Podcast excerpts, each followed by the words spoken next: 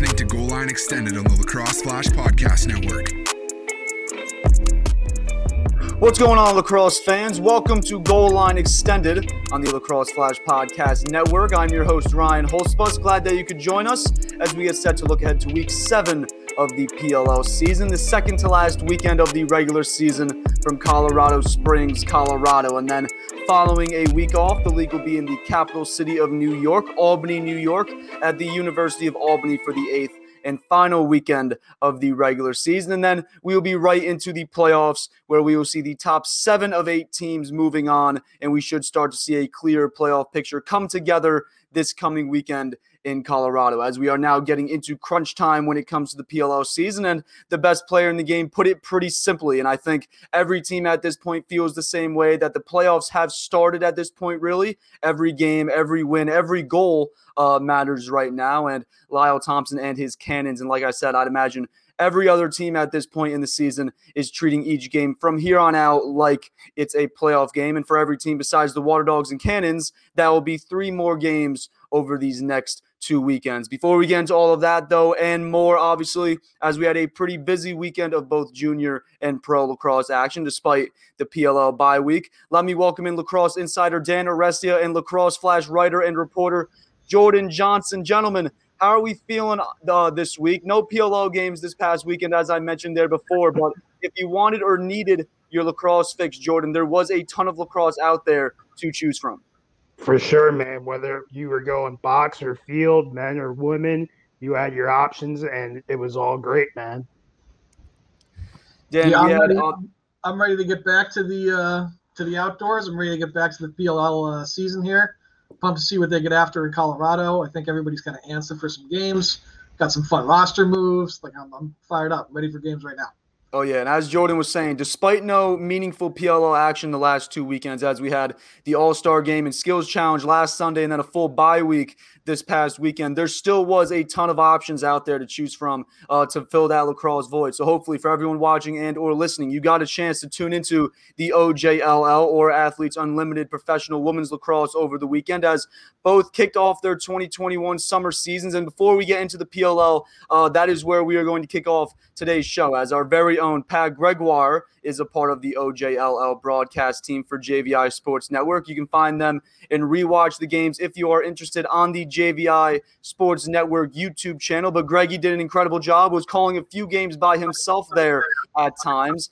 He conducted a ton of interviews after the games with players. You can find all of those on the OJLL social media pages, but there was a ton of games. Each team played 4 in total, and there's 11 teams in total. I'm not a great math guy, but I'd imagine that total is at least over 20 games played. So an awesome job by Greggy and everybody that he's working with over there at JVI Sports to cover the Ontario Junior Box Lacrosse League, as junior box lacrosse, not something that the 3 of us are very familiar with, but still some great lacrosse nonetheless, with a few names that us as college lacrosse fans can recognize. Guys like Dyson Williams were out there. There's a handful of future NLL players that we will see this December as well, playing out their final year of eligibility in the OJLL. So all in all, an exciting weekend of box lacrosse, and another one will follow this coming weekend. So make sure to tune in and follow the league across social media. But Jordan, we also got to see the new Athletes Unlimited Pro Women's Lacrosse League debut this past weekend across CBS Sports Network, Fox Sports 1, and on YouTube, which gave us even more lacrosse content this weekend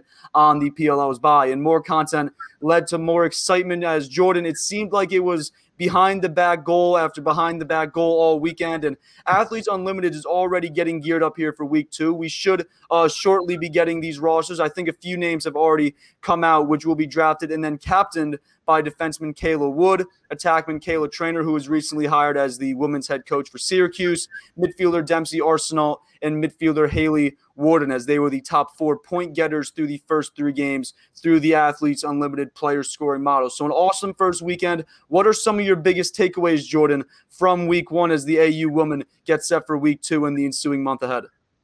So the first one is the broadcast, man. You have to commend the league for coming out of the gate with just a great overall broadcast. A lot of people in Maryland and who were familiar with the MLL are familiar with Joe Beninati. Having him call pro lacrosse is just great again.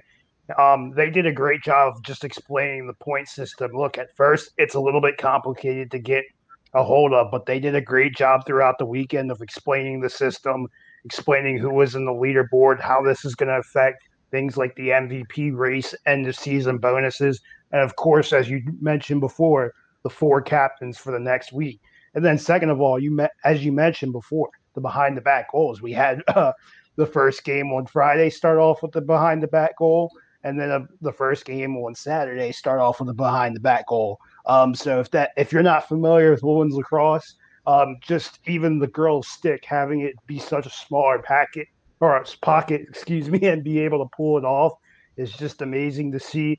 And it's a lot more.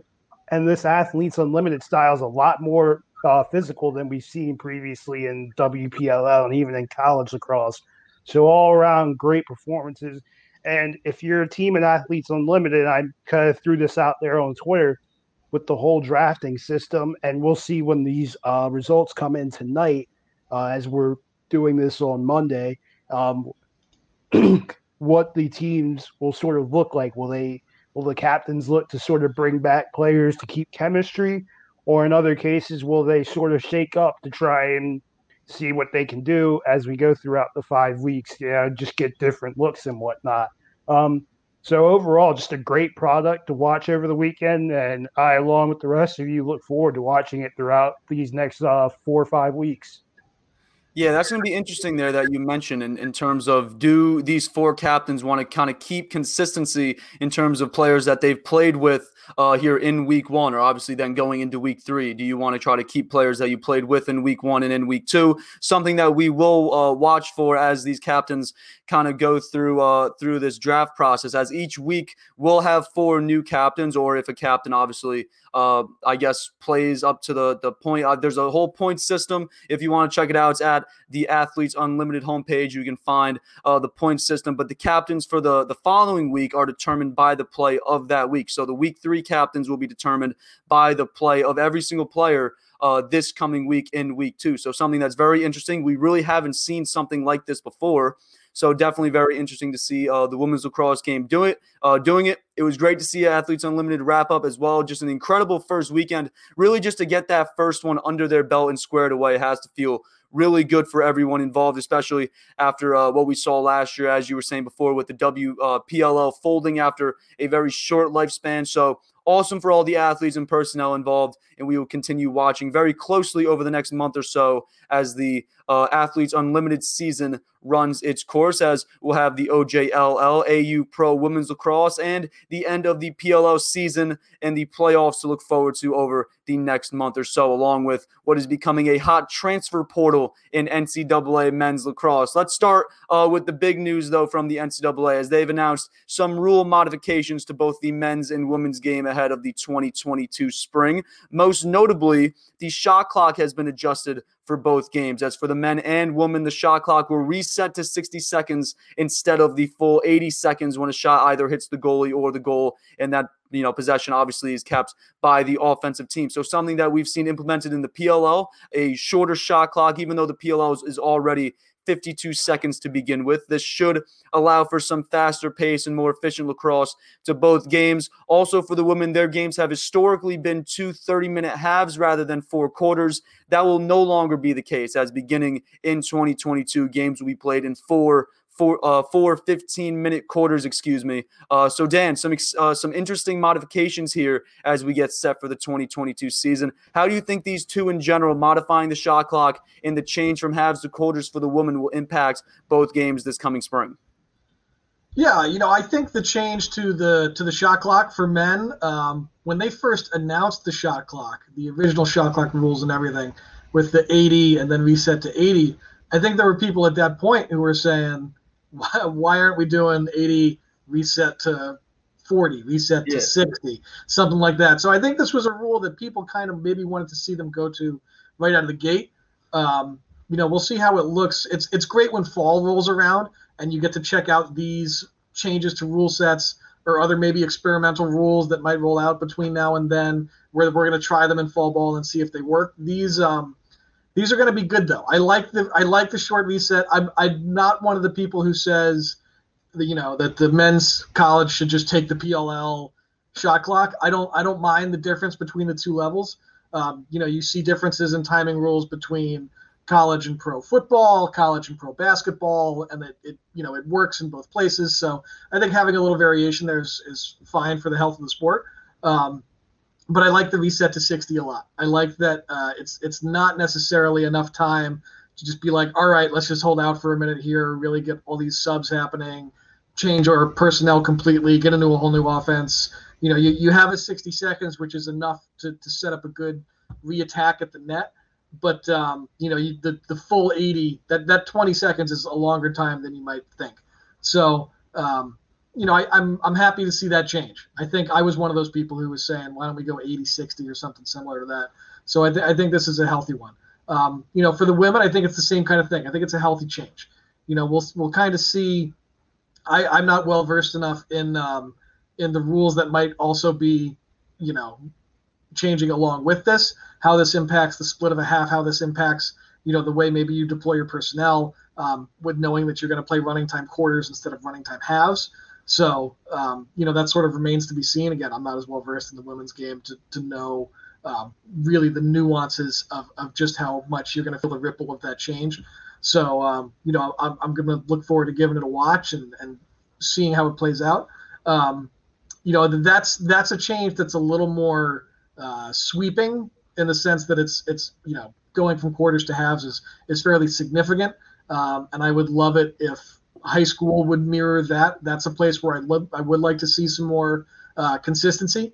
So, I know there's high school federation rules, where I live here in Connecticut, the public schools use federation rules. So we still don't have a shot clock for the boys, and the girls are still going to be doing their running time halves. I would like to see both these timing rules make its way there, but I guess one miracle at a time. So, I think they're good changes, though. I think they're good, healthy changes for the sport at the college level.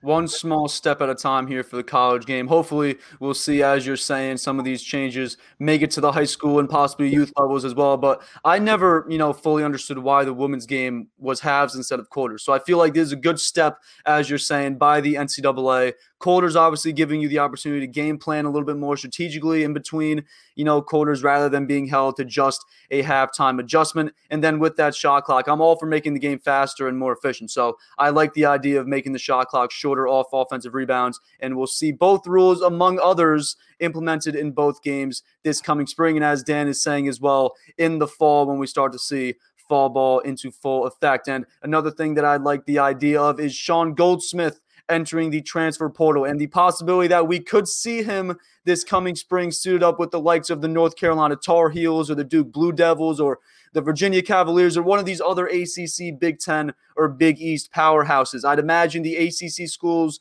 would have to be at the top of his list, but there's a ton of high-profile names still out there in the pool. We've seen a few of them already find new homes, but Dan, a guy with a skill set like Goldsmith's, who was,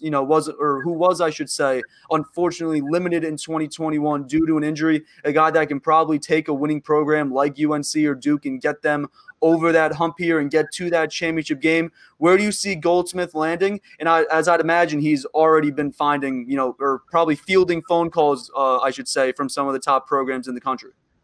I think it's an interesting case. Like I know, out of the gate, I know there are moments where Goldsmith can be like a bit of a meme in the lax Twitter world.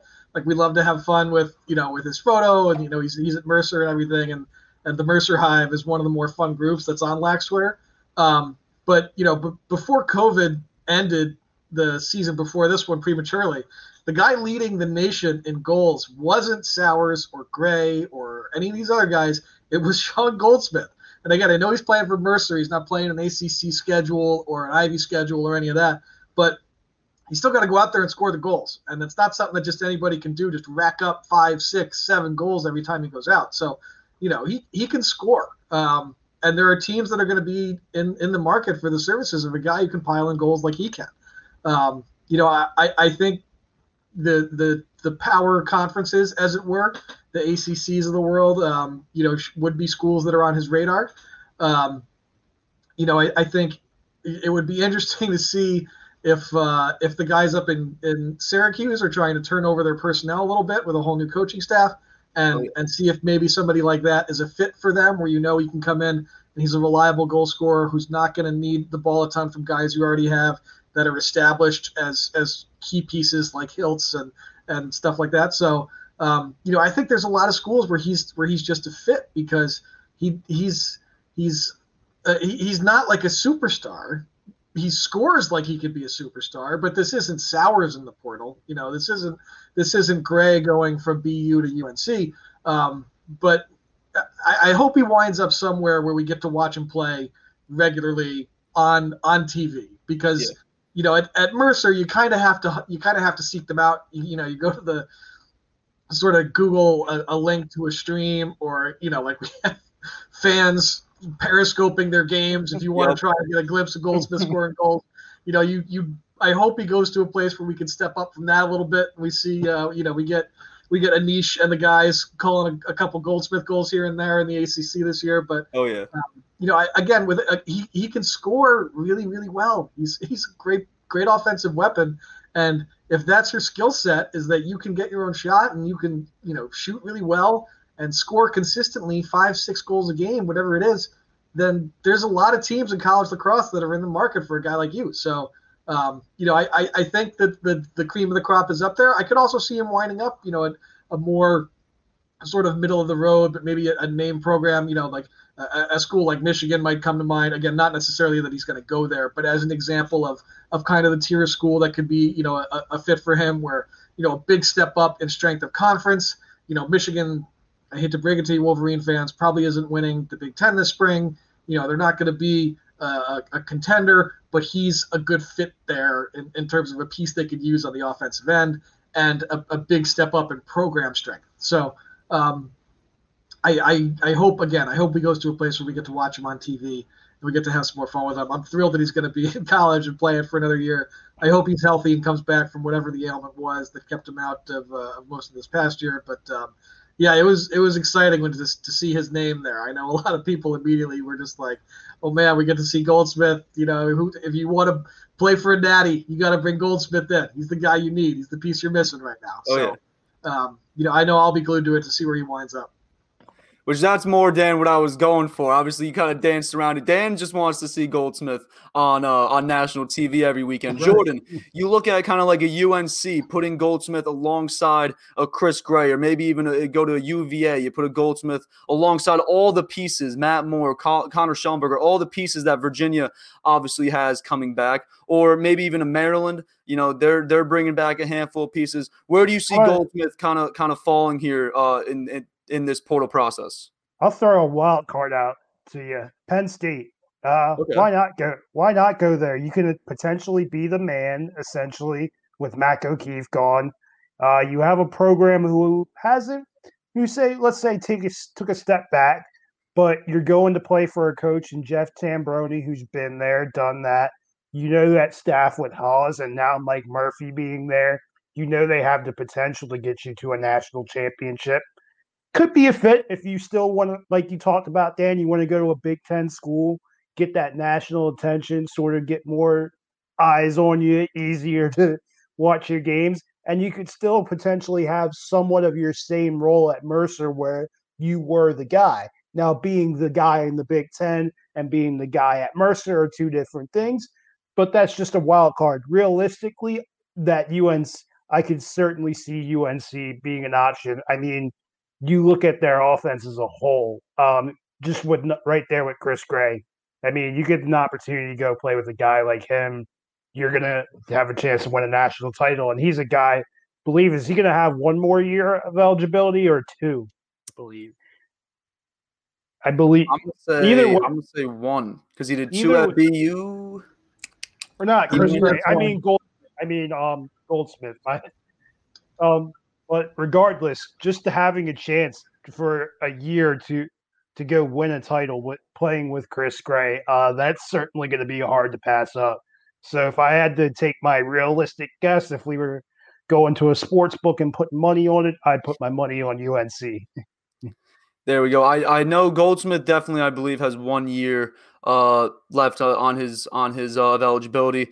Gray as well, 1 year left. So we'll see. Maybe we'll see them suiting up together this year. That would definitely be exciting. But Sean Goldsmith is just the latest name to graze that NCAA transfer portal, and we will follow that as he looks for a new place to play this coming spring. But again, a ton of talent still available in that pool, and we'll be following any and all updates from the transfer portal. All right, time to dive into the PLL as the playoff push is officially on. We have 5 games this weekend, followed by 6 games in Week 8 in Albany to wrap up the 2021 regular season, as the battle for the number 1 seed is on. The number 7 and final playoff spot also remains up for grabs, and the field ahead of the quarterfinals and ensuing playoff rounds is still to be determined, and frankly wide open, as all the teams are still, you know, within kind of 2 games of each other. But we should get a better idea following this weekend's slate of games, which we will see the Atlas take on Chrome on Friday night at 9 p.m. Eastern. The Archers will play the Redwoods Saturday at 7 p.m., followed by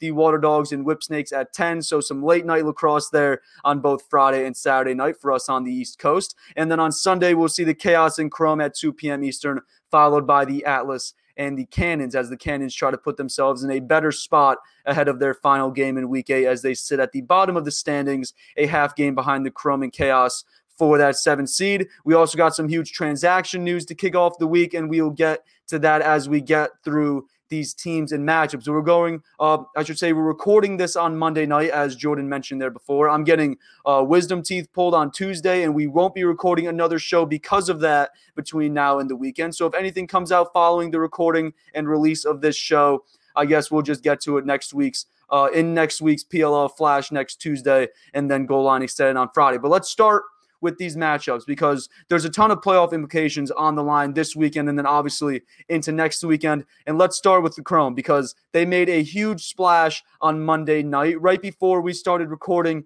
for this show by signing attackman Dylan Molloy, who's been unsigned all season up to this point, which is sort of a head-scratcher given the fact that he's a former Tour-a-Ton winner just a few years ago. He's not too far removed from dominating in the MLL, but ladies and gentlemen, Dylan Molloy has been signed, and all of the rumors and jokes aside, this is a huge move for both parties, as Molloy, a great attackman in the game of lacrosse, is now in the PLL after opting to play in the MLL ahead of the 2018 season, and the Chrome, who have been rattled by injuries all season, get some much-needed attack help ahead of their playoff push and the second and final doubleheader of the season for them. They currently sit in 6th place with 3 goals separating them and the Chaos from that 7th and final spot in the playoffs, and they'll play the Atlas on Friday night, and then they'll get the chance to control their own destiny per se against the Chaos on Sunday. But Dan, a huge move by Coach Sudo here ahead of Week 7 to bring in Dylan Molloy, as well as a familiar face in Donnie Moss in the midfield. But focusing on Molloy, what does he bring to the table and offer to this Chrome offense that they might have been lacking thus far this season? Yeah, you know, I've kind of been on record. I thought Molloy, you know, I think he's been a good fit for them for weeks. You know, basically as soon as Jordan Wolf went down, I was like, all right, it's time to sign Dylan Molloy. Yeah, you know, I was thrilled to see that news come across. I think pro lacrosse is better as a whole when Dylan Molloy's playing it. In terms of how he fits with the Chrome, I think he's on brand for them, and I think physically this team is going to be very challenging to deal with, right? Molloy is a wrecking ball of an attackman who can overpower, you know, if you don't have a defenseman who's ready to play physical, mean, like aggressive, you know, just you're going to leave this game very sore style of defense, then you're not going to be able to handle a guy like Dylan Molloy. And he's going to be on the field with some other seriously, you know, physical, aggressive, beefy players like Heacock and John Rannigan. This is a team that has the ability now to offensively to punish you. And they needed, you know, an injection. They needed a spark of goal-scoring ability on the offense. You know, I think their last game out, they had 6 goals or whatever it was against the Water Dogs. McIntosh scored 4 of them. Yeah, you know, they had 8 against the Archers in a game that they won, but I think in their last like 4 games, I think they've only managed double digits once or something like that. You know, I think they got to 10. So they needed the spark, and it's you know, they're dealing with serious injury issues. That's well documented, and Sudo and every other leader on that team will tell you like nobody feels bad for us. But this is a big move for them. And, I'm happy that we get to see him. I'm hoping he's being signed so that he can dress immediately. And we get to see him on Friday night. I think Dylan Molloy in prime time making his debut would be a ton of fun, especially against the Atlas, who's going to be playing for prime playoff position. They have, I think, the best track at the 1 seed. So, the Chrome have spoiled some seasons already. They handed the Archers a loss. They, they've stuck it to the Whipsnakes. So they can play that spoiler role when you think that they can't hang because they're too hurt, they're too banged up, they don't have the pieces right now. That's when they'll punish you. And, I think there's a chance maybe we see it Friday. I would love to see Dylan Molloy in the starting lineup out there, mixing it up again with he'll probably wind up dealing with a guy like Rex Road, and that'll be fun. That'll be a physical, let's knock each other out, dating myself, but, like a Tyson Holyfield just battle for 10 rounds and just whoever has fewer bruises at the end wins. Absolutely. The Chrome seem to have just gotten much better on the offensive end with this addition of Dylan Molloy. And Jordan, it's really, as Dan was saying, the opportunity to just punch you in the mouth. You're just bringing in another big body that can make, just cause just mayhem really on the offensive end to an opposing defense. And it's, as Dan's saying, really exciting. Hopefully we do see him, though, in this starting lineup this weekend. I would hope, as you're saying, for Friday, because the Chrome, they've been battling injuries all season. But Jordan, they, as Dan said, got their 2 wins against the undefeated Archers and against the undefeated Whipsnakes. So something that we'll be watching for this weekend. Can they knock off the Atlas, who have won 3 straight? Just to be sort of a pointer / smart ass to Dan's point, the whole thing in this league has been chemistry. And bringing in a guy this late in the year, are we going to mess with chemistry? Okay, let me shut up now. It's Dylan Molloy. Like, this does great wonders for this Chrome offense. I can't say any more. But, if you really have to play spoiler to this point, you do wonder, just bringing in another guy late in the year, is it too little too late with a guy like Dylan Molloy? I say no right now, but you truly never know how these things can fold out. But like I said, I'm excited to hopefully see him on Friday night, and he's just going to do wonders for this Chrome offense. You can slide him in pretty much at any attack spot you want, and you can move pieces around, whether it's a Heacock that you can move back to the midfields if you need for a guy like Molloy, or if you need to move a Kevin Rogers around. So Molloy fits this Chrome team, as Dan mentioned, and I look forward to seeing him. We've seen Kevin Rogers playing some attack. Jordan McIntosh has been playing some attack there for the Chrome. So definitely the opportunity to kind of move some guys around within the midfield with Dylan Molloy there anchoring as the attackman. And as Dan mentioned too, we heard news recently of the loss of Jordan Wolfe for the remainder of the season. So definitely a big addition here is Dylan Molloy. Yeah, and I think I think a guy that could really help is Justin Guterding, who yes. has not had a Gutty-esque season. And he's getting a ton of attention because everyone knows kind of right now, like, all right, listen, we will if Heacock beats us by himself, I guess okay, but we're not going to let Guterding beat us. I would say that if Dylan Molloy is out there and Guterding is too, Molloy is going to draw the top matchup, and if he doesn't, then it's going to be a matter of time until he does. He's going to be a more physical, imposing, and aggressive dodger, I think, than a Guterding might be. So, I think that would be helpful. And again, like to the point of chemistry, I don't know if the Chrome really have any this year. Like the lineup has shuffled too much for them to really have a steady group of offensive guys that aren't moving from spot to spot, or guys getting hurt, or I got to play out of position. Am I going to move Crotty here? Am I going to move Heacock there? And I think Gutterding's, less than stellar season that, again, not the usual Guterding caliber season. I think that's a symptom of that, is we have to move guys around. Guys have to step into roles they're not used to because we're dealing with so many injuries and guys in and out. So, if I'm pseudo, I'm not too worried about disrupting offensive chemistry or flow because we don't have a ton right now. We got too many guys moving all over the place. Like, what's the worst thing that I could happen is I still have to shuffle some guys. Well, I could have done that without adding Dylan Molloy. So if I'm going to do it, I'm happy I'm going to do it with him in my 6 rather than with him in the player pool. Absolutely. There was a ton of, obviously, the conversation on Lack's Twitter. The sign Molloy, it has finally happened. We're looking forward to seeing him suiting up this weekend, hopefully in the PLL. Again, the Chrome still have 3 games left to play. They're 2-4, sit in 6th place, separated by 3 goals, which is separating them in the Chaos from 6th and 7th place. They're a half game ahead of the Cannons, so an important weekend here for the Chrome against the Atlas and against the Chaos on Sunday.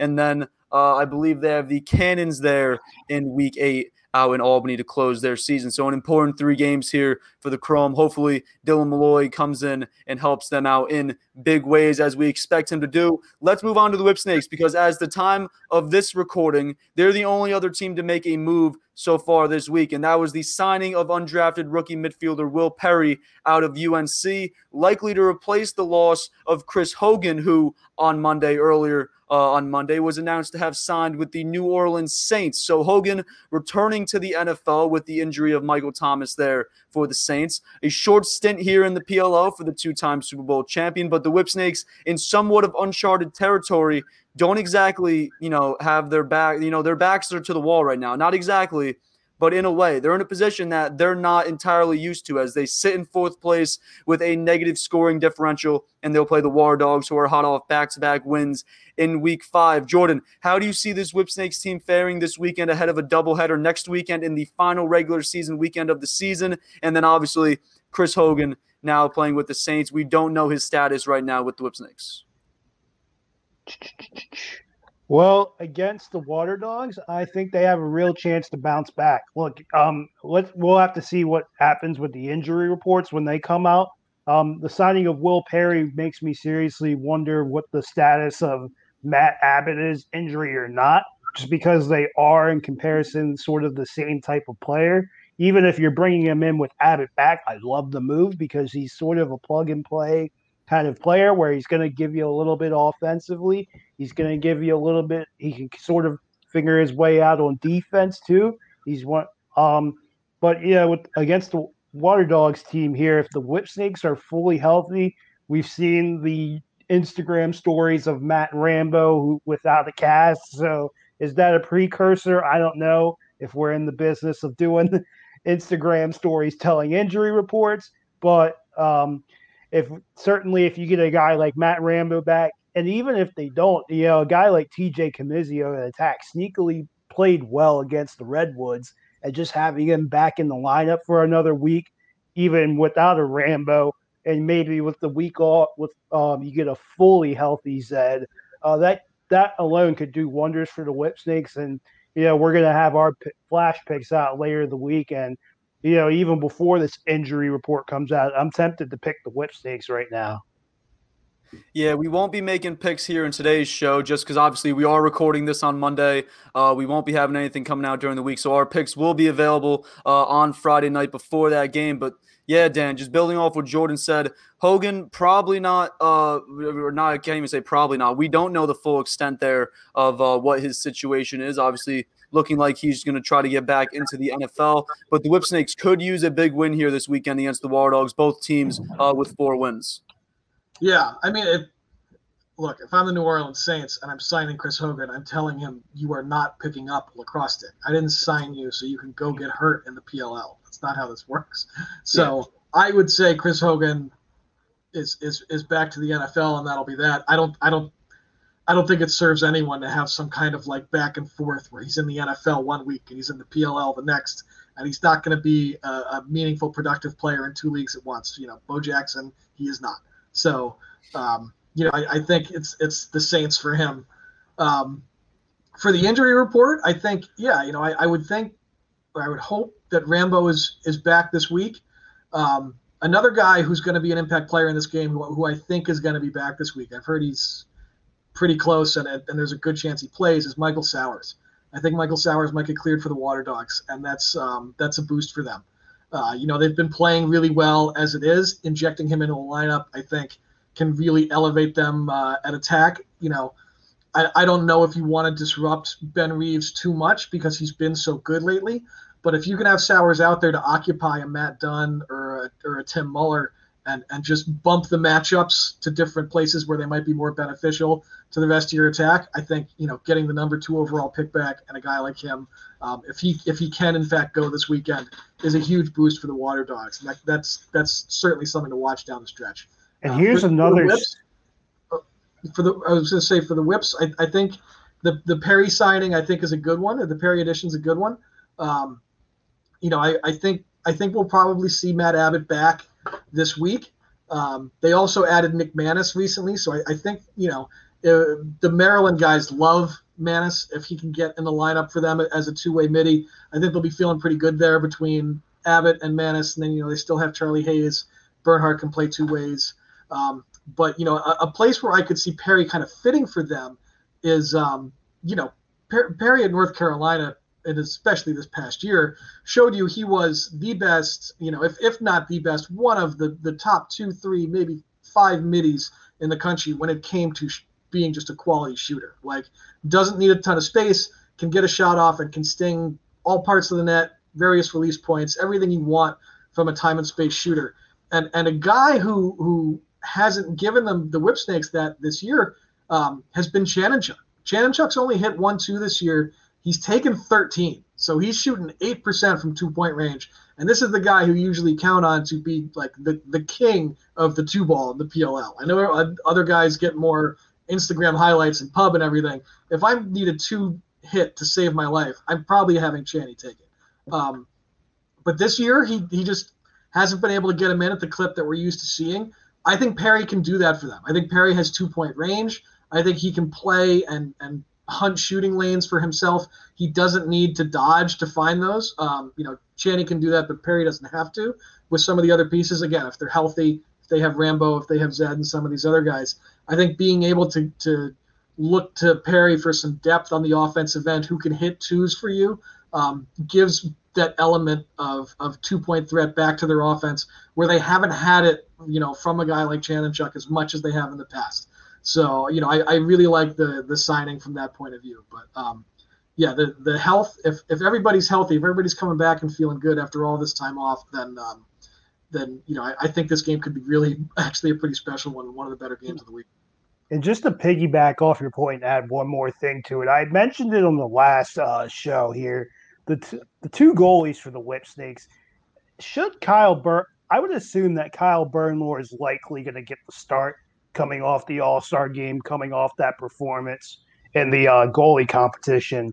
But you saw Brian Phipps take the second half of the game against the Redwoods, and he didn't play terrible. I mean, it wasn't great. You're going up against a Redwoods team that was hot, and you're coming into the game cold.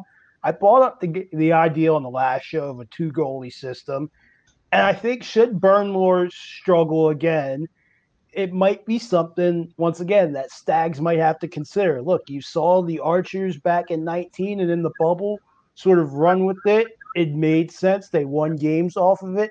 Can it carry into the playoffs? Maybe, with these 2 guys being vets that have been there, done that. They both won championships. They're 2 of the guys that I would say if you had to, they could certainly handle it one way or another. But it's just something to watch out for. Now, as I say this, Kyle Bernlohr might come out and have 20 saves, and this idea gets nullified. But, you know, if he does struggle early on, I do think that's something to watch out for. Absolutely. Two-time defending PLO champion, though, Kyle Bernlohr. I don't know if he's going to take too happily I think he'll probably have Michael Earhart and Matt Abbott and some of these guys back in front of him again this weekend, and a little more quality in the defensive midfield spot. So I think he'll be in a better position to make some more saves. But I would agree that, you know, that in recent weeks, Bernlohr has been maybe a little step down from where we're used to seeing him. But again, I think when you have an Earhart back in the lineup healthy, assuming Earhart's in the lineup, and their full complement of D middies, I think that group as a 6 plus Bernhardt or plus Bernlohr, you know, has so much chemistry, and they've been together basically, you know, for years at this point, you know, going back even more years if you want to go into their college days. I think that unit is so tight. That's what makes them as good as they are. I wouldn't be in a hurry to disrupt it unless I was really in trouble. I think Bernlohr has earned the trust to be like, you've had a couple bad weeks in a row. We're going to put your guys back in front of you, and we're going to let you, go back out there again and be yourself for us. We trust you to bounce back. If he winds up going 40% and they lose, then I think it's time to maybe have that conversation and start looking at FIPS. But, I think he's earned a very long leash. We'll see how the Whipsnakes handle. Obviously, as you're saying, hopefully you should be getting some defensive help back in Mike Earhart, in Charlie Hayes. So something that we will watch for this coming weekend as the Whipsnakes will take on the Water Dogs. Let's move on to Ben Rubier's Atlas as they sit in third place as a result of the score differential, and they will play their final doubleheader of the season this coming weekend against two teams at the bottom of the table. And as Dan mentioned before, kind of the easiest, remaining schedule here ahead of the playoffs is the Atlas. They have the Chrome on Friday night, and then the Cannons, who are currently out of the playoff picture, on Sunday. And then next week, they will have the Water Dogs, who are still obviously up there. They're up there in the rankings. They're currently in second place, so a spot ahead of the Atlas by way of the goal differential. But a chance here, Jordan, for the Atlas to add on two more wins, and with that, they would take sole possession of first place if they are to win both games this weekend, regardless of what happens in the Redwoods game and between the Water Dogs and Whipsnakes on Sunday. So a lot riding on these two games for the Atlas. They look like they should be fully healthy, and that's obviously great news for Coach Rubier and Co. Oh, yeah, for sure. I mean, look, I'm going to ride with my sort of take in the past show that I believe that Cans are going to win out. With that being said, though, I still think they are maybe one or two defensive moves away from really being a complete team. I'm interested to see how they do approach Jeff Teat, having seen him now once, and just how do you approach the second time? Is he a guy that you double? Because I don't think they fully decided that they needed to cut the double guy like Jeff Teat until it was too late. In that first game, which, I mean, coming off that first game, you can pick and choose your spots, especially with that Atlas offense as a whole. But now we know who Jeff Teat is as a player, and he's certainly a guy that's going to command a lot of attention, which, the beneficiary are the guys like Jake Caraway, Eric Law, and Romar Dennis, right? So I think we're in for another high-scoring affair with these teams. You talk about getting the Cannons getting fully healthy with Lyle, be it hopefully sort of getting healthy. I know he talked about on Gibson's podcast how that's sort of his worst injury that he's ever had. So is he fully healthy? I don't know. But even, as we saw against the Archers, Lyle playing at, whether it's 60, 70%, can still go put up 5 goals on any given day. So, hopefully those vets are healthy for the Cannons. And I still expect this to be a high-scoring affair because, frankly, and this is more so on the Cannons, their defense, even playing well against the Archers, they quite haven't, frankly, shown enough for me to trust them defensively. Should they make a couple moves? Maybe so. Should they come out play differently early on? I have more trust in them, but – if I were betting this game, I'd bet the over. Okay, obviously we're looking at this matchup here. The Atlas, obviously, with two games next weekend. They got the Chrome, or this weekend, I should say. They got the Chrome on Friday, followed by the Cannons on Sunday. And Jordan, last show you mentioned possibly a trade here. With that trade deadline coming up very quickly, it will be next Friday, so the Friday following Week 7, August 6th at 2 p.m. Eastern, the official date. You had mentioned a trade, obviously, with the Atlas and Cannons involving Tucker Durkin. Obviously, the Cannons trying to maybe get some more help there on the defensive end. But, Dan, you look at this Atlas team, retool, and we didn't – obviously, you said it in our last PLL Flash. Obviously, I put it up today on the Lacrosse Flash Twitter. So, we didn't expect this team to kind of in 2 weeks – get accumulated to the speed of the game, to the new rules, obviously, that the PLL brings. And it took the Atlas 2 weeks, not a full season, to get adjusted here to these rules. Yeah. I had said, the last time we were out, just how far basically ahead of schedule they are. When you think about what a typical rebuild looks like in the pro sports landscape, the idea of doing it in 1 year, where you ship out everybody, draft capital, make some picks and then basically you're spending a year with those picks, with your young guys, learning to play together, adjusting the speed, that kind of thing, especially in pro lacrosse, to be honest, takes a lot of time. And the Atlas are making it look like just like it doesn't, like it's just really easy to do. So far the only thing that can stop Jeff Teat is a travel restriction. If he's on the field, he's going to hurt you. I think that Chrome game, it'll be interesting to see how the Chrome try and handle him. I think, Mike Manley has been an outstanding cover guy this year. He's a two-time pro defensive player of the year. I mean, he's been an outstanding cover defender for a long time. He plays a very physical, punishing style of defense. And, it'll be something where how Teat responds to that, all up in your business kind of defense, how he handles that. At Cornell, when he got face guarded, he kind of just took his man away, and that was that. He didn't necessarily, try and take control or get himself back into a rhythm.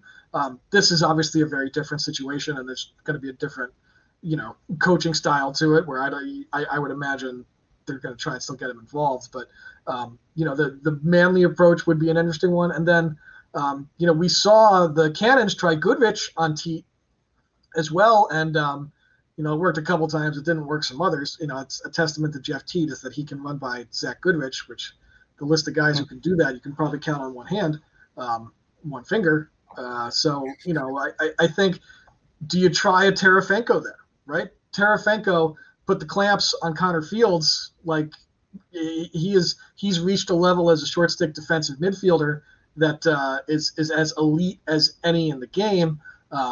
You're playing with fire because putting him on Teat means you're shorting Jeff Teat. You have to really trust him. But I think that rookie-on-rookie matchup of Teat and Tarafenko would be a ton of fun. So I hope we see that set up a couple times, maybe Friday night. But this Atlas team, I think it's reasonable to think that they can go 2-0 this weekend. I don't know how. I'm going to eat my words on it because this is just something that happens to me lately. I have no idea how the Cannons are going to stop the Atlas from scoring. None. Like the Atlas offense is just so much better than what the Cannons are sending out on D. And I know that the win over the Archers in Morocco played great and made big saves, but I think I said it. But for that to happen, what the Cannons also needed to happen was Will Manny, Marcus Holman, and Tom Schreiber all missed gimmies in the last minute of that game. All missed on shots they usually score on, or Morocco made incredible saves. And you can't keep coming down to nine times out of 10. That's not going to be a winning formula. Is all three of those guys get a really good look and we win. That doesn't happen very often. So the defense, like Jordan said, needs to be better. I don't know if they'll try and make a move this week. Like you just said, the trade deadline is Friday, a week from Friday, I should say, at 2 p.m. It doesn't mean they can't make a trade tomorrow and add somebody to get them some help this weekend.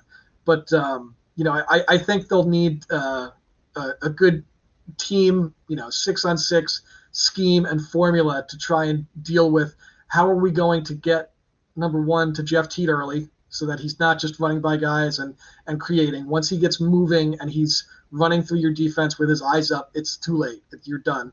So how are we going to address that? And then how are we going to protect skip lanes? Because once Jeff Teat, again, is playing with his eyes up, he is finding Caraway and Law and Costabile from range. And, when that starts happening, if you're trying to react, it's too late. You need to be a proactive on defense. So how they're going to, how the Cannons can handle doing that, I don't know. Their defense hasn't shown me this year that they're capable of stopping an offense that dynamic. They could try and outscore it. If Lyle goes out there again and has another 10-point game or a 9-point game and he's feeling healthy after the time off, then you give him a shot at saying they can outscore it. I think Rex Road's having a great year. I wouldn't ever bet on anybody to shut out Lyle Thompson twice in the same season. So, we'll see how that matchup goes. But as of now, I think the Atlas, again, like we've said, so far ahead of schedule. They're so young. They have a ton of draft picks still because they accumulated draft picks in this coming draft. So, I think a 2-0 this weekend, and then if they can get a win against the Water Dogs, that'll make them the 1 seed. and they'll be a team with a bye weekend in the semifinals at a team that early in the season we thought they looked like a team that needed a year to gel, and they clearly don't. They're looking like the toast of the league right now. Coming into this season, it was kind of like the Atlas. They might be, towards the bottom where the Cannons are right now, kind of in contention, trying to fight for one of those bottom playoff spots. Now we're here talking about the Atlas looking to lock up the #1 seed. They probably at this point have the easiest schedule to do so. The Whipsnakes have a pretty tough schedule here coming towards the end of the season. They got the Redwoods and the Archers. The Redwoods have the Whipsnakes and the Archers, Redwoods, Whipsnakes. So those teams all with kind of a tough slate here coming up over these last 2 weeks of the regular season, but the Atlas definitely with an easier trip. And you said there before, I wouldn't bet on Michael Rex Road shutting down Lyle. I wouldn't bet on Michael Rex Road shutting down Lyle Thompson once, and he did do that. But to see him do it twice, something I don't think we'll see happen. But Lyle Thompson, as we're saying, hopefully is healthy coming off these injuries. There's other names as well. I mean, we talked about Matt Rambo and Mike Earhart before, but Paul Rabel was banged up going to the weekend. Blaze Reardon going into the All-Star weekend as well. So hopefully we see those guys healthy. But the Atlas come into Week 7 on a 3-game winning streak, as I mentioned before. We'll see if they can extend that to 4 or possibly 5 this weekend in Colorado, led by this young core that has exploded in recent weeks to lead this team to solid outing after solid outing. Let's move on to the Chaos. As I mentioned there before, Blaze Reardon hopefully will be back in between the pipes for this Chaos team after being put on that injury report, a long injury report it was, ahead of the All-Star game. But we're hoping that we'll see him healthy here against the Cannons this coming weekend. And in Jordan, this is a must-win game really for both of these teams. But we're just looking at the Chaos. This is a must-win game. They're both Cannons and Chaos at -12 in the goal scoring differential, but holding it just by half a game. So this is an important weekend for the Chaos ahead of a doubleheader there in Week 8 in Albany. Yeah, for the Chaos, I'm really interested to see how their offense comes about. We're talking about chemistry and offenses earlier, and really the only sort of chemistry the Chaos have really had on offense is sort of the Byrne, Dane Smith, and Kluche, and that's sort of a hit or miss. Sometimes they have it, sometimes they don't. I'm interested to see how a guy like Bryce Wasserman gets involved again. Because he didn't really get much involved in Minnesota per se, but hopefully with another weekend, maybe he gets involved. Maybe he's a difference maker. Still trying to figure out sort of his fit within that offense. But he is another guy who, again, he can dodge at. Maybe they bring him out of the midfield.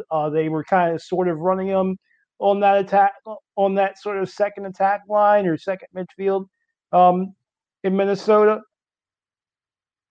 And and not really much production. And we'll see how he does in another week. Obviously, Blaze. We all know that Blaze sees way too many shots, and the Chaos are another team on defense who could certainly use some help. I flirted with the idea of moving Jarrett Newman up to LSM. Maybe that could also give them a burst, sort of on offense, sort of his run and gun style. And frankly, Jack Rowlett, hopefully he's back coming off the broken nose. With a guy like him in the lineup, he's going to certainly do wonders for their defense. But with the Chaos, they're a team that I really want to see them come out. It's 50-50 with them. They're a team that they can get hot.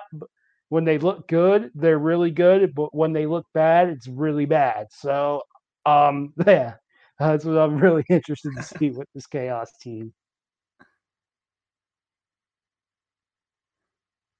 With the Chaos, I think, you wind the clock back a year and you kind of look at when they made their kind of their leap on offense, right? When they sparked, and after that awful start in the bubble, they kind of, oh my God, this offensive explosion, when they shuffled their offensive lineup. One of their more dynamic groupings was this setup with Stotts and Dixon and Byrne, and they're 1 for 3 on those guys being in the lineup for them right now. Yes. We know what happened with Stotts. Dixon has still not been cleared to travel, getting to and from the States. is not easy for some of our Canadian counterparts. So, you know, it's burn out there. And there's been moments where they have an offensive group, like Jordan said, with, I think Dane Smith has been really good. You know, Byrne's been solid. You know, Kluche has been good for them. They're working in Mac O'Keefe into parts of the field where he can be dangerous, especially from two, and trying to get him time and room shots. But, you know, we'll see kind of how they adapt that offense this week and how they try and, again, shuffle. I really do think they're missing guys like Curtis Dixon. I think his absence this year just cannot be understated. You know, and I think they were probably counting on Rodgers to do a lot for them too. They haven't had him in the lineup as a guy they took in the entry draft, who, you know, I think anybody who's watched the NLL and even, you know, watched the MLL bubble last season knows what he's capable of and what kind of damage he could do in this Chaos offense. He's not able to travel. But, you know, I would like to see a little more from Tanner Cook maybe this week. I know he's cleared to be with the team, so he's in the lineup. You know, he was a draft pick where when I saw, you know, his game and team that took him, I thought this is a perfect match. This is a guy where they can, you know, if they wanted to try and get crazy, they could run that Penn State pick-down motion with Cook and with O'Keefe to try and give Cook a matchup issue, run him out of an invert, give Mac O'Keefe a shorty switch to him, try and create space for him. You know, those kind of opportunities are there for them. So I think that's going to be something where you want to see how they work that guy in, and you hope that they start having a little more success facing off. I think that's another key for the face-off, or for the Chaos, I should say, is, you know, I think there isn't anybody out there who thought after the offseason that the Chaos were going to need help at the face-off spot. You know, this is a team that added Kyle Gallagher, that added Max Adler. Those were basically some of the top pieces available at the spot, we thought, and they just haven't been able to get consistent possession for their team. So, you know, you want that spot to do better, and I think that's going to be a big problem for the Chaos if they can't get any better there, because, you know, again, like Jordan said, Blaze is seeing way too many shots. Their defense hasn't been playing great. A way you can alleviate that is just winning more faceoffs and having the ball more. So, you know, if Adler can get into a rhythm maybe, or you know, whoever they decide to go with this week, whether it's Adler or Gallagher, I think that is a way that you can kind of address a defensive deficiency. So, you know, there's a lot there in terms of what the Chaos has to do to get a win. But like you said at the top, this is a playoff game for these teams, right? I mean, Lyle said it last week, but the playoffs haven't really started for the Chaos and the Cannons. And if you lose this one, it's going to be tough to, especially if you're the Cannons and you've already played 7 games. You drop this one, you're really going to be in a tough spot if you're going to try and make the playoffs. The Cannons are in a tough spot. I'm looking at their schedules right now. We know the Chaos, if they are to lose this game, they've got the Archers next, or the Friday the 13th, so of Week 8, the Friday of Week 8. They've got the Archers and then the Redwoods on that Sunday. So not an easy go here for the Chaos over these final 2 weeks. For the Cannons, they'll have Chrome next week, so somewhat of an easier game, just kind of looking at how the standings are shaking out. You know, the Chrome obviously is currently in 6th place at 2-4 there, so an easier one there for the Cannons to say, obviously this week being that they got the Atlas. So we'll see how those games all shake out, but definitely looking at this Chaos team could use some help there on the defensive end. We said coming into the season, could use faceoff help. They drafted the only faceoff specialist drafted in the entry. You know, they took Max Adler. He was the only faceoff specialist drafted there in the entry draft, and they got Kyle Gallagher fairly early in the college draft. So was hoping to address the faceoff issues, still working, you know, to see if they can address those problems. Let's look ahead here to the final game that we have not talked about yet, the Redwoods and the Archers. And this is kind of setting up for a great one because we got the Redwoods currently in 1st place. They're 4-2 with a +8 goal differential, while the Archers are 3-3. They won their first 3 games. They've since dropped their last 3, all by a single goal, though, and their goal differential is still +22, which is by far the highest in the league, though the Redwoods are the 2nd highest at +8, so +8 to +22. That's a 16-goal difference there that the Archers have an advantage. So the Archers really in a really good position despite being a game back. Jordan, how do you see this game kind of shaping out? You know, an important game for both teams as they'll both have a doubleheader next week. In 2 weeks, I should say, in Week 8. They'll both play the Whipsnakes there in Week 8. They'll, tough. This is it. This is crunch time here for both of these teams, even though they're safe in terms of playoff positioning. They're trying to fight for these number one spots and for the seeding for the playoffs. Well, yeah, certainly. Before the bye week, I talked about the Redwoods sort of now hitting their stride and whatnot as a team. I'm interested to see coming off that bye, you know, different teams, they're going to come out firing, or are you going to sort of come out rusty? With a team like the Redwoods, I hope, or I say just for the sake of that pick I made last week, that they continue their momentum as they had coming into the bye week. And look, you know, at the face-off, a guy like TD is going to win you possessions, right? So, you know, defensively is where I'm really focused on for the Redwoods. How do you attack that Archers offense? I mean, if you have them firing on all cylinders, they are essentially unstoppable. Just ask the Water Dogs and just ask the Atlas and the rest of the league. But, yeah, you know, I'm really interested to see just matchup-wise, too. Who do you put on Tom Schreiber? And then when you do that, who do you put on Grant Amet? I would imagine you're going to put Eppel on Schreiber, which, you know, that's a 50-50 matchup in my mind, you know. On Eppel's best day, he wins that matchup 90% of the time, but on Tom Schreiber's best day, he wins that matchup 99% of the time. So I'm really just interested to see those individual matchups. Certainly, the Archers had the advantage when it comes to the LSMs with Ratliff and Connors. Interested to see how the Redwoods approach that too, especially on the wings, where a guy like Bones Kelly, I think, is going to try and give TD a run for his money and not just let him win the clamp. He's going to try and make it more of a ground ball hustle, you know, sort of deal, which guys like Rat, guys like Jared Connors are great at. But the Redwoods did add a guy in Kyle Hartzell who could be used in that way should he dress in this game. And then the Redwoods offensively, you look at you look at only having 13 goals up against the Whipsnakes, but you talk about putting up 19 against the Redwoods. And, you know, Dan's point, there's too many cooks in the kitchen, you know, type of deal that worked out, didn't. You know, we'll see. You know, we'll see what we get, you know, as far as this Redwoods offense, as far as I can't finish a point for the life of me. But as far as just seeing how they roll with Rob Pennell coming in, feeding Miles Jones, feeding Perk, you know, you saw that working hand in hand, and even Miles Jones as of late being a feeder himself. And hopefully, you know, a guy that we haven't talked about injury wise is Ryan Lee, who could really come in and help their offense as a whole. So that's what I'm really interested to watch out for the Redwoods. Dan, Jordan mentioned it there. Kyle Hartzell is recently signed there by Coach Nat St. Laurent in the Redwoods. How do you expect him, if dressed as obviously Jordan mentioned, how do you expect him to get accumulated here with this Redwoods team and hopefully stopping this high-powered Archers offense?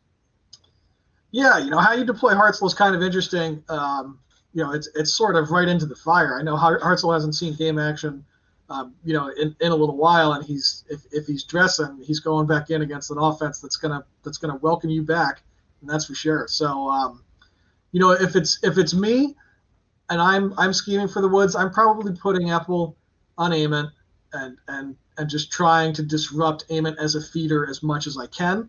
I think Apple's best suited to that, and then I would be fine with you know, sort of Glazner on Holman, as who I would call the least dangerous Dodger of those three, which doesn't make him a badge Dodger. It just means he's not as dangerous in my estimation as Amon or Manny is. But I'm deploying Hartzell in the midfield. You know, Sexton is still going to be my lead guy, and that's probably where I'm going to guard Schreiber, is just going with a pull there. But I rely, you know, more than individual matchups for this. You know, with the exception of the Eppel-Amon matchup, I'm just going to count on Eppel to just win there. I'm counting in a big way on Eddie Glazner in this game to be the organizer and the communicator that he's shown himself to be. You know, I think if you go out there hoping that I win 6 one-on-one matchups against the Archers, you're going to lose. You need to win the 6v6, the full scheme versus the full scheme against the Archers if you're going to have a shot. I think Glazner is the best defenseman in the league at positioning a defense to be able to do that. So I think that'll be a ton of fun. I hope Hartzell gets in the mix, and we'll see. You know, if he winds up on Schreiber, if I'm Schreiber, am I attacking that matchup? Absolutely. I'm attacking the guy who hasn't played in the league in months, and I'm seeing if he can still, you know, run with me or not. On the other end of the field, I think it'll be interesting to see how Jules is deployed. I think Jules had a ridiculously good first, you know, we call it the first half of the season because, you know, we hit the All-Star break, even though there's 2 weeks left, so we're kind of beyond the halfway point here. But that first chunk of the season, Jules is awesome. He was shooting north of 50%. He was drawing slides. He's distributing the ball well. So, you know, as long as teams continue to short him, which is something teams have been prone to doing if he's on the field with Miles and Perkovic, then he's going to keep punishing them for doing that. I think if Ryan Lee is back in the lineup, it just amplifies that thing that Jules does really well. And another thing that Jordan mentioned too is this transition from Miles as just physical downhill dodger with 2-point range to Miles the distributor, who's all of a sudden throwing look-away feeds to people who are open on the backside. You know, I think the Redwoods are really in a groove right now. I'm going to take credit for it because that groove started when I said they had too many cooks in the kitchen. So you're welcome, Redwoods fans.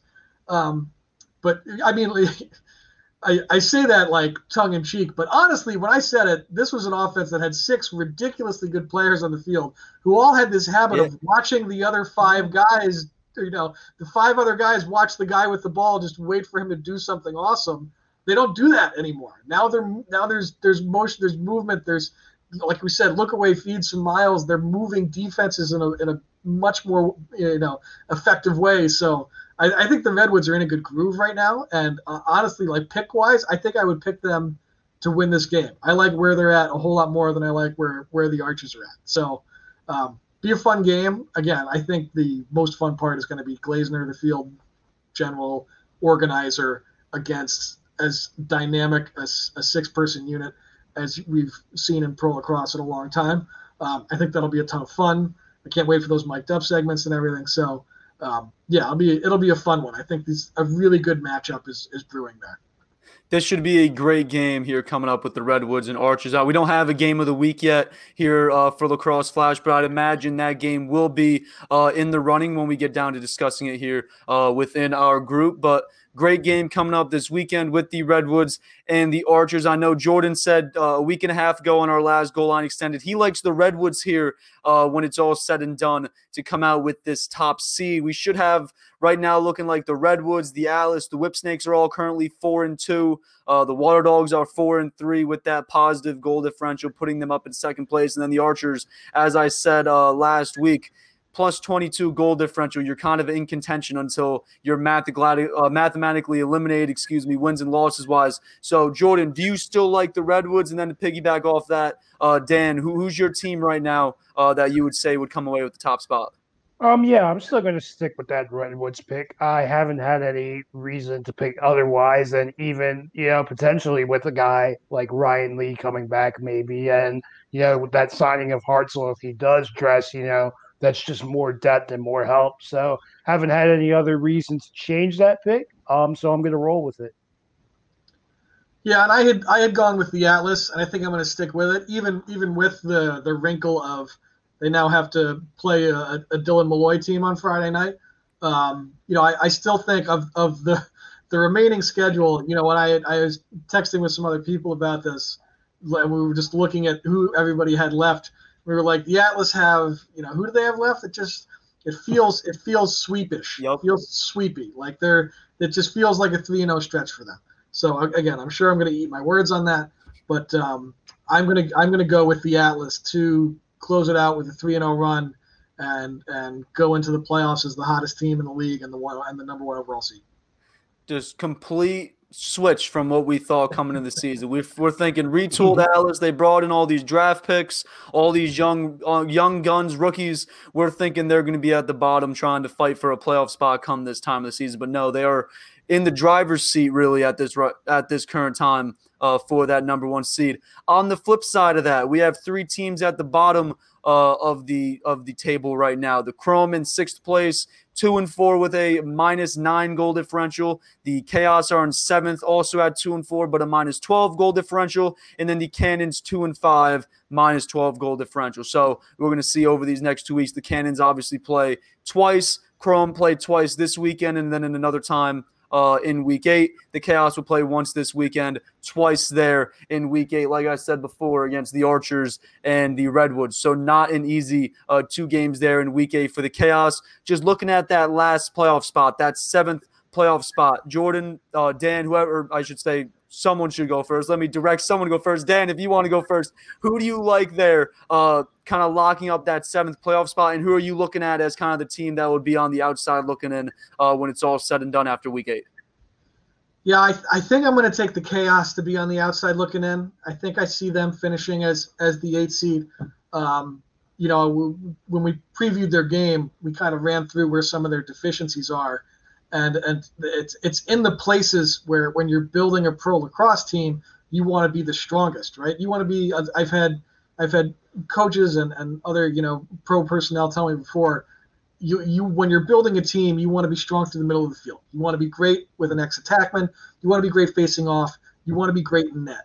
I would say the Chaos are sitting right now probably 1 for 3 on those. I don't consider Byrne really to be an ex-attackman. I don't think he's where he's most comfortable and where he does his best work. I think facing off, they're really hurting right now. They're really, really struggling. And Blaze, of course, is great. He's goalie of the year level goalie, but he's kind of Atlas holding up the world for them right now, where if you just catch Blaze on a day where he's not seeing it well, and those are once in a blue moon days, but if he has one down the stretch here, their ship is sunk. Like they need him to make all these saves, and if it doesn't work out, then they're kind of stuck. So, given the personnel of the teams that they're going up against, you just highlighted the remaining schedule of theirs. I think that the Chaos are going to be in a really tough spot to get another win or to even make up some goal differential ground that they might need to make up in order to get that 7th spot. And then I also just don't think it's in Lyle's DNA to allow them to miss the playoffs. Like I can't imagine a team with Lyle and Rabel and leaders like they have, and guys like Brody Merrill and Morocco to just let that happen. Like I feel like that team is going to will itself into the playoffs somehow. So I'm taking the Chaos to be the odd group out. I know, Jordan, I think you said it 2 weeks ago, too, and you said it in today's show. You like the Cannons here to sweep here over their final 2 games here of the regular season.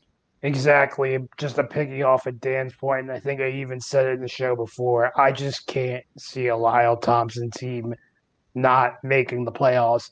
And I think I'm a little bit lower on the Chaos than maybe most people are, sort of to Dan's point. You talk about it, the key positions where you need help. They're 1 for 3 in those, and even this late in the year, do we really have a feel of what type of team the Chaos are? Do they really do one particular thing well? I mean, yes, Blaze makes all of this. Yes, Blaze makes the saves, but I mean, when you're getting that many shots thrown against you, you're gonna have a high save percentage. You're gonna have high numbers. So it's more so an indictment on how the Chaos haven't come together as a team. Granted, you can blame that on Justin Trudeau. You can blame that on injuries. You can blame that on other things. Anybody that wants to throw out the towers, hot seat BS, leave that alone. This year has just been a weird year for them. And that's really just sort of an indictment why I have the Chaos on the outside looking in. Looking at it, obviously, with the Chaos remaining schedule this week, they have a blanked here on the Chaos. They got the Chrome. So a game, obviously, that we were talking about before. The Chrome, you kind of control their own destiny. The Chaos kind of in the same situation here this weekend. But again, the Archers in Week 8 followed by the Whipsnakes. So two games that are not easy games there to close out your season. You're going up against two teams that are on the flip end, fighting for playoff seeding, probably that number one spot if it comes down to it. So we will see. Obviously, the trade deadline will be in effect following Week 7, next Friday, August 6th at 2 p.m. Eastern is the trade deadline. And then kind of just looking at it here, wrapping up here before we finish up today's show, ahead of Week 7, the MVP, the Rookie of the Year race is kind of coming down to the wire here. We've had some incredible rookie performances this season. Obviously, the superstars that we expected to play really well coming into the year have, Grant Amen, guys like that. They've played stellar this season. Dan, MVP pick right now, and who's your Rookie of the Year headed into Week 7? MVP for me is Grant Amen. But if it stays like this, Jeff Teet's going to be on the medal stand. He's going to get a top three finish. Rookie of the Year again. I think it's, despite missing the beginning couple games of the season, I think it's looking like Jeff Teet. But that race is really, really good. I think TD has been awesome. I think Stephen Rafis it's a shame he's drafted with this group and not with a different group, because he's putting together a season that should be a lock for a Rookie of the Year award, but unfortunately he's doing it while TD and Jeff Teeter in the league. Tarafenko has been great as well. So the Rookie of the Year race is a really, really good one. But I think Jeff Teet is going to lock it up. Jordan? Yeah, 100% agree. As much as I'd like to see a guy like Tarafenko win that Rookie of the Year, and the year that he's having, it's the unfortunate part of being drafted with this group and playing short stick defensive midfield, which is a position that really does not get a lot of love in these awards, except for he may win that short stick defensive midfielder of the year award. How much of a consolation prize of that is the Rookie of the Year? You be the judge of that. For the MVP race, I think Jeff Teat will end up locking it up, just because I think the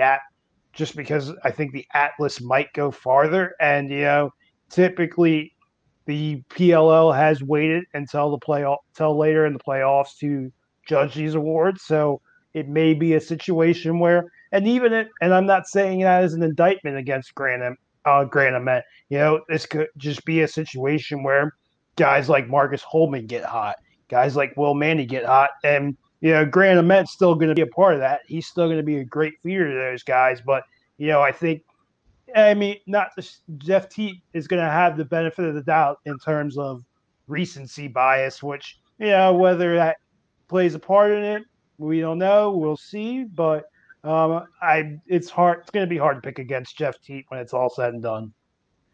I'm sticking, I think. I like Jeff Teat there for the Rookie of the Year. I still think T.D. Erlin, if he keeps putting up great performance after great performance, I still think he'll be his name thrown in there. I think Danny Logan, too, has been playing some great lacrosse. But then, as you're saying, with the Ryan Tarafenko thing, tough for an SSDM really to crack a Rookie of the Year. But we will see. In terms of MVP, I guess I'm going to go with Dan here. I like Grant Amen.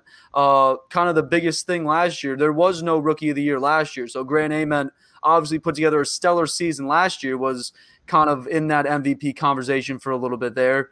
Wasn't able to bring home a Rookie of the Year, so hopefully we'll see him here with this MVP this season if he continues to play as he's playing. But let's wrap this up very shortly. Again, just to go over the matchups here, we got the Atlas -1.5 against the Chrome on Friday night. The Archers will play the Redwoods. The Redwoods favored by 1.5. The Whipsnakes are favored, by 1.5 against the Water Dogs. And then on Sunday, the Chrome favored by 1.5 against the Chaos, and the Atlas are favored by 1.5 against the Cannons. So wrapping up this season very, very quickly, coming up on us, as Dan said before, kind of the midway point of the season was the first chunk, followed by just like the last 2 weeks here as we're getting close to the 2021 playoffs, which are looking to heat up very, very soon. We're very excited to see how the final 2 weekends of the season shake out. And like I said before, after this weekend, ahead of Week 8 in Albany, we will have a much better idea of how everything could